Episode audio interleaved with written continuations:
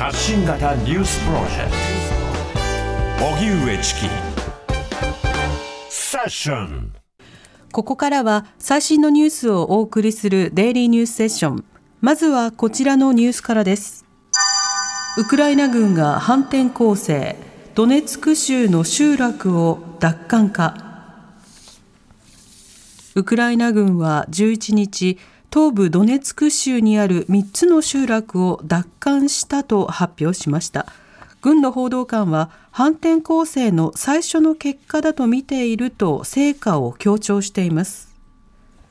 ウクライナ軍の反転攻勢をめぐってはロシアのプーチン大統領が9日始まったことを認めた上で撃退に自信を見せていました。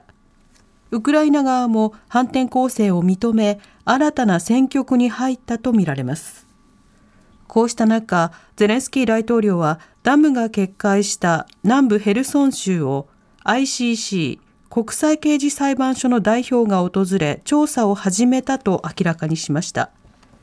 ヘルソン州では住民の救助活動が続いていますが付近での戦闘は継続しています。国会終盤戦。野党がマイナカード問題で総理を追及。会期末が来週21日水曜日に迫る中今日は衆議院で決算行政監視委員会が開かれています。立憲民主党などからマイナンバーカードと保険証を一体化したマイナ保険証に別人の情報が紐付けられた問題について指摘されると岸田総理は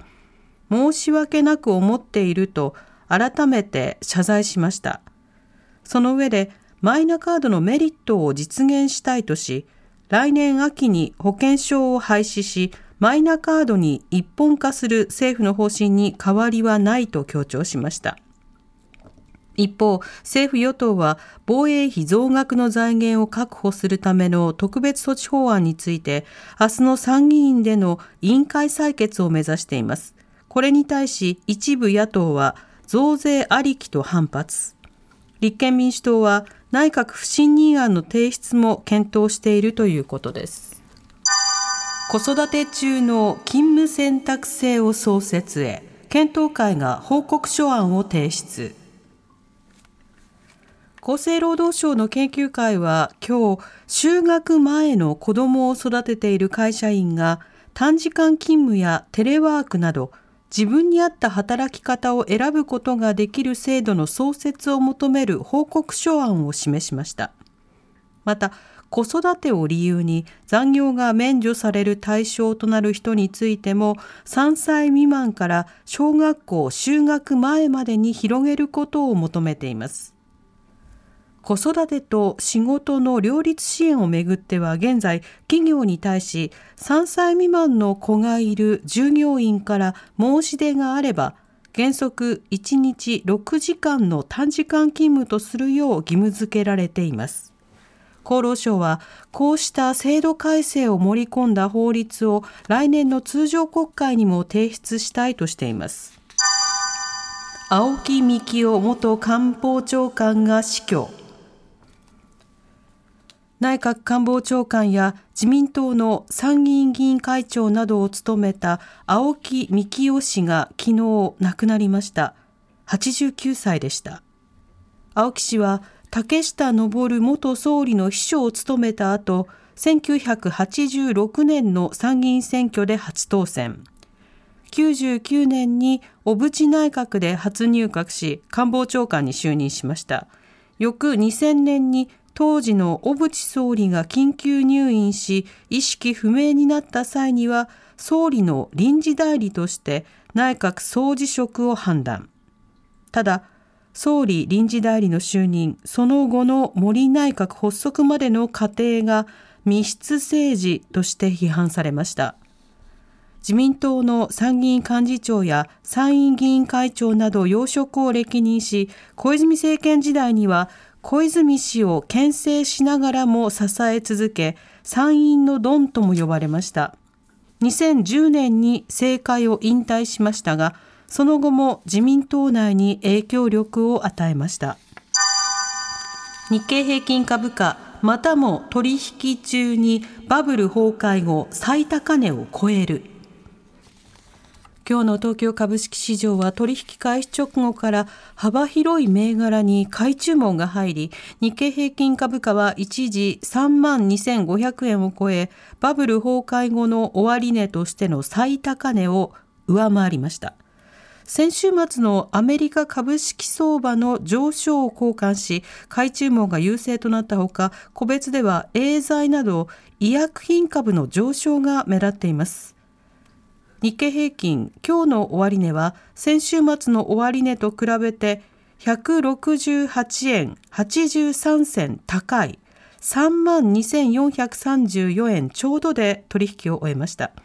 一方日銀が今日発表した企業間で取引される商品の値動きを示す先月の国内企業物価指数は速報値で去年の同じ月に比べて5.1%上昇しました。政府による電気・ガス料金の負担軽減策や商品市況価格の落ち着きで伸び率は4月の5.9%からわずかですが縮小しています。ジャニー喜多川氏の性加害問題。再発防止特別チームが会見。ジャニー喜多川氏からの性被害を複数の元所属タレントが訴えている問題で外部の専門家による再発防止特別チームが今日記者会見を開きジャニーズ事務所の過去の対応を厳正に検証していくと述べました。この特別チームは前の検事総長の林誠さんや精神科医の飛鳥井望さんらで構成。今後は被害を訴える元所属タレントや事務所の職員などから話を聞くなどし事実を認定した上再発防止策をまとめ事務所側に実行を求めるということです。